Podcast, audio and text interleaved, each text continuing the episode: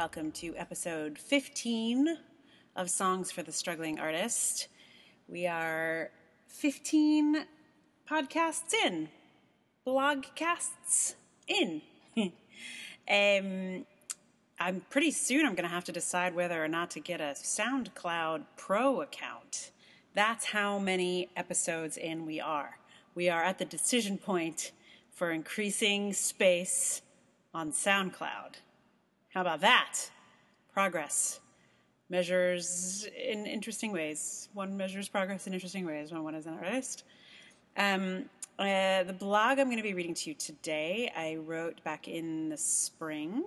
I, uh, as I've probably mentioned before, am usually a little bit behind myself in terms of typing up stuff I've written um, and then posting it.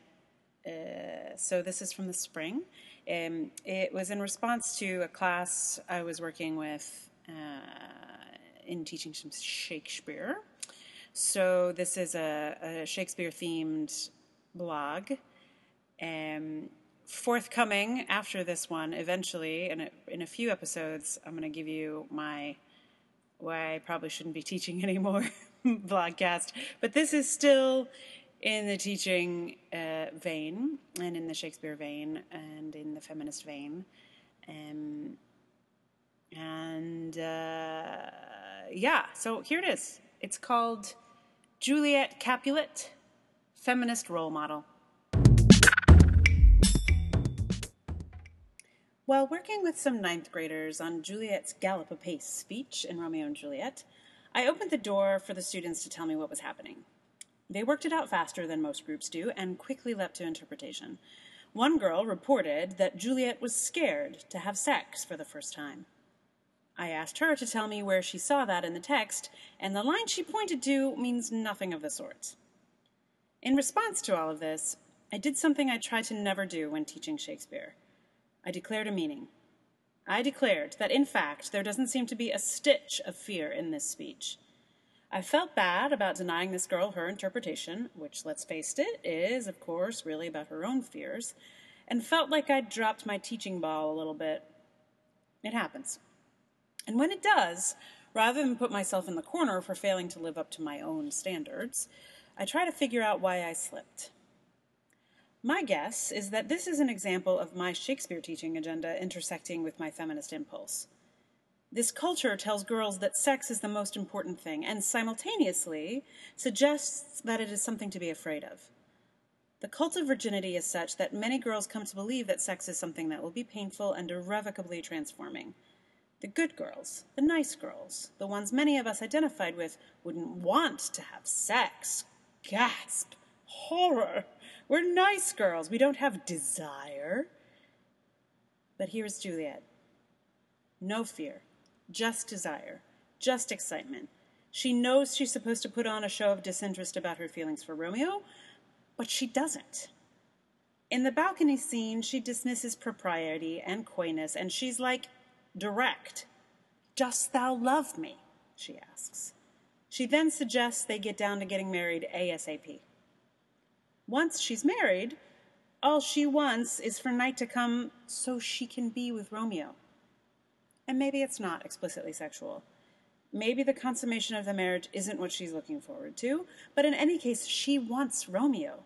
She wants Romeo as soon as possible, even if she hasn't the slightest clue about sex, which I doubt. She was raised by the nurse, who does not hold back in discussing the body.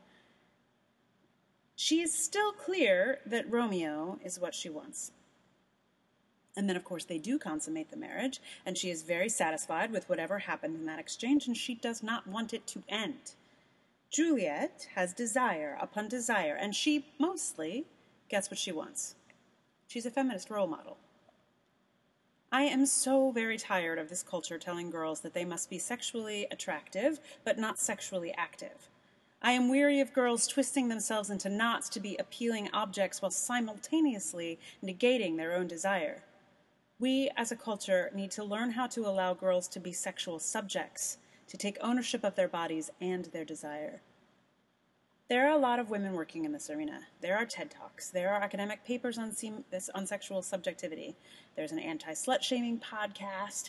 We have Caitlin Moran advocating for lady sex pirates. There's an expanding sense of changing how we deal with women's sexuality. It's hugely important work. But it feels as though it will be a while until this sort of thing makes its way down to girls who are coming of age now.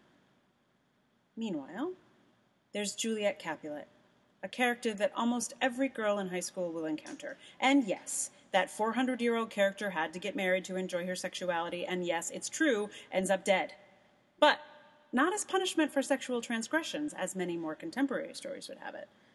Juliet models an enthusiasm and yearning that is culturally significant, even now, so many years after she was written.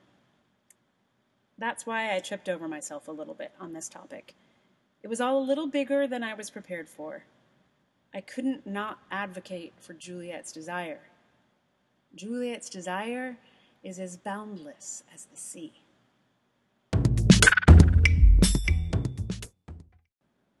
So that is your geeky Shakespeare feminist blogcast for the day. Um, there will probably be more yeah, someday. Who knows when they will come? Um, meanwhile, uh, some other stuff that's going on is that at the moment I am doing a Indiegogo campaign for my theater company. We are trying to raise money for research and development for our show called The Door Was Open. We are on Indiegogo. If you feel so moved, you can. We're 55% of the way there, and we're only a few days in. So that's amazing, which has never actually happened before. So it's kind of exciting. Um, but we are still only 55% of the way there. So if you can add to that adventure, it would be much appreciated and certainly let me know that you came via the podcast. That would be that, that would like that would be super exciting actually.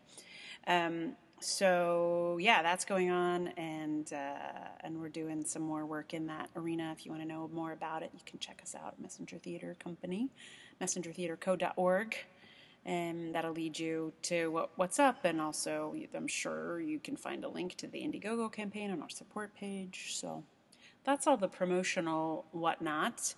Um, well, actually, I could promote some more things. The blog is Songs for the Struggling Artist, and it is at artiststruggle.wordpress.com. And you can support that via Patreon. And also, also this fundamentally, Patreon is a, is a supporting of the podcast as well. So, thank you so much for listening.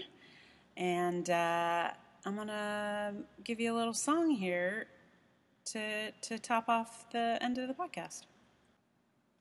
So, this is a song from my band. I had a band called Bright Red Boots, now long defunct, but we still have the recording.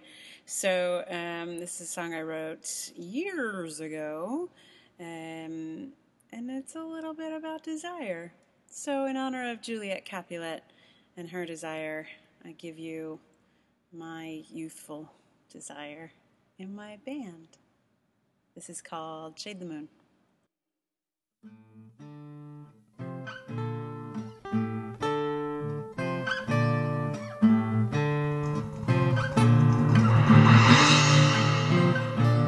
Darkness falling on ancient lands. I'm thinking about the sound of your hands sliding Fretless flesh without no strings. You could make me sing if you played the right tune. Now I'm learning the songs in ancient time, carving the stones to fold into rhyme, and I'm watching an old man carry a hat stand, drinking a bottle of warm red wine, and I'm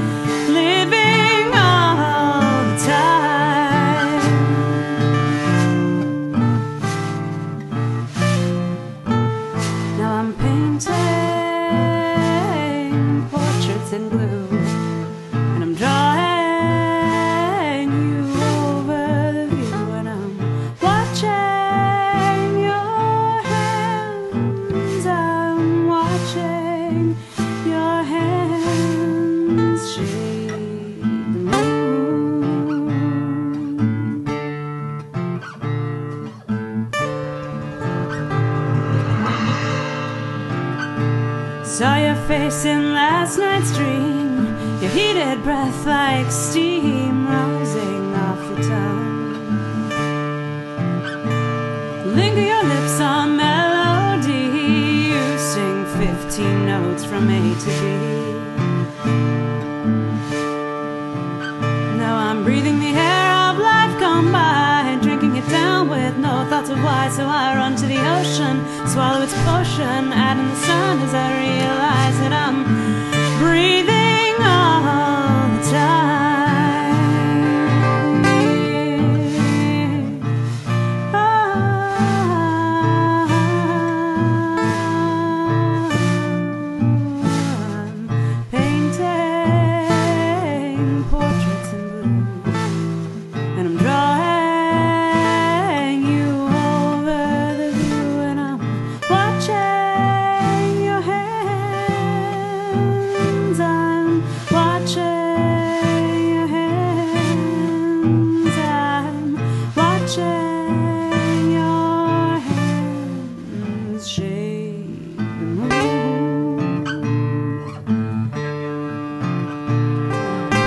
Watching